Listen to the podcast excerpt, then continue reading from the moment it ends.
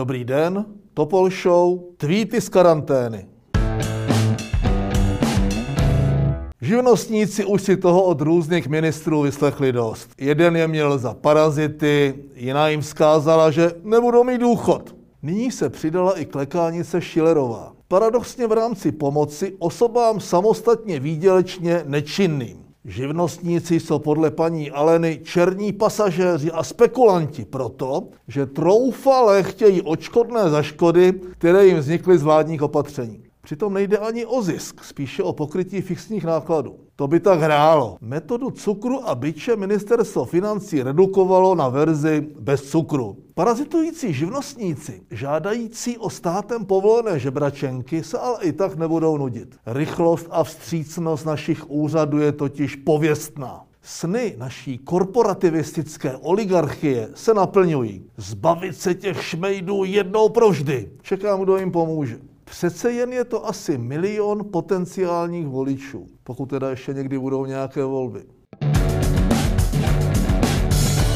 Je úžasné sledovat, jak si Češi dokáží poradit. Roušky už jsme si ušili. Ochranné štíty zdravotníkům jsme vytiskli na 3D tiskárnách. Tak co teď? Technologičtí nadšenci přišli s projektem plícního ventilátoru Corovent. Respekt. Na jeho vývoj během pár hodin od lidí vybrali přes 10 milionů korun. A co vláda? Hamáček na Twitteru napsal, že by vláda asi teda jako mohla na ventilátory přispět. A zatím to vypadá, že crowdfunding bude stačit. No výborně, což takhle crowdfundingový model zavést i jinam. Třeba zrušit dotace. Koblihy by se jistě Andrejovi na Agrofert složili. Proč mám pocit, že se Česku daří krizi zvládat ne díky vládě, ale spíše díky lidem, vládě navzdory? Jo, mimochodem, myslíte, že úmyslně snižují počet otestovaných denně, aby jim lépe vycházela čísla?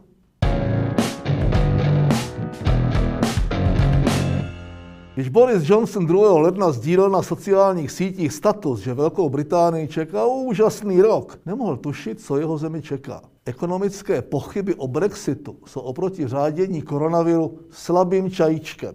Johnsonovi poměrně katastrofálně nevyšla sázka na to pandemii neřešit a vybudovat si jako národ stádní imunitu. A aby toho nebylo málo, ještě se sám nakazil. A není zdaleka jediný. Pozitivně i princ Charles, který tak dlouho čekal na korunu, až dostal korunu a stal se tak historicky prvním britským koronním princem. Ale žerty stranou. Oběma pánům a všem ostatním přeji brzké uzdravení. God save the Queen a vás všechny. Nejlépe to popsal herní vývojář Daniel Vávra. To utlumení, které teďka nastává, to je taková demoverze toho, co by se stalo, kdyby se začal realizovat ten zelený plán, kterým ti všichni naivní exhibicionisti, zachránci světa machrovali, ale vůbec to nemají domyšlený, vůbec neví, co by se stalo, kdyby někdo tu jejich vizi začal realizovat.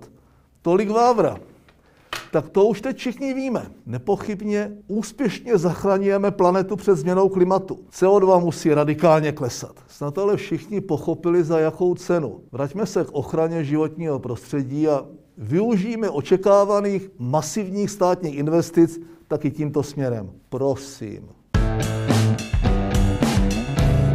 Ministrně pro místní rozvoj za ANO Dostálová žádá dvouměsíční odklad pro odpověď na audit Evropské komise, který usvědčuje jejího ředitele Babiše ze střetu zájmu. No jo, karanténa je hitem dneška. Jenom by někdo měl premiérovi a jeho ministrně vysvětlit, že je to nástroj, který má bránit šíření pandemie, ne zabránit výkonu spravedlnosti. Audit do dvouměsíční karantény nepatří. Když už, tak do ní patří ten, kdo nám tu roznáší virus střetu zájmu. Co ho dát do politické karantény a izolovat ho od všech politických funkcí. Bernie Sanders na domácí půdě prohrává souboj o prezidentskou nominaci za demokraty s Joe Bidenem. Ale teď zvítězil u zahraničních demokratů. Jasně, Ti totiž nebudou muset žít pod jeho případnou vládou. Kdyby se, nedej bože, Sanders stal prezidentem, budou si expati spokojeně třít kapitalistickou bídu v cizině, zatímco jejich spoluobčané žijící v USA si odskáčou Sandersův bolševický ráj.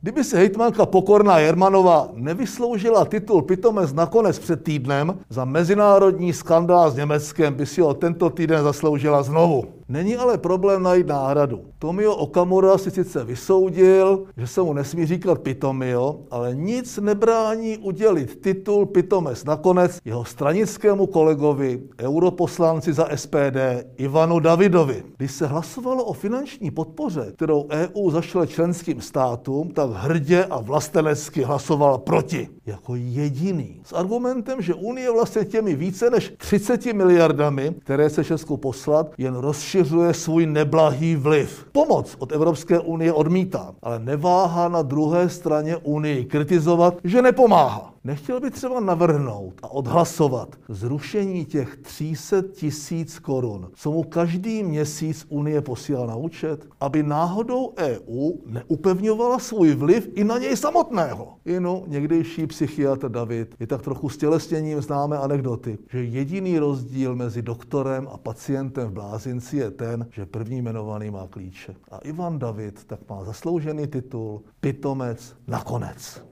A to je pro dnešek všechno. Ahoj příště.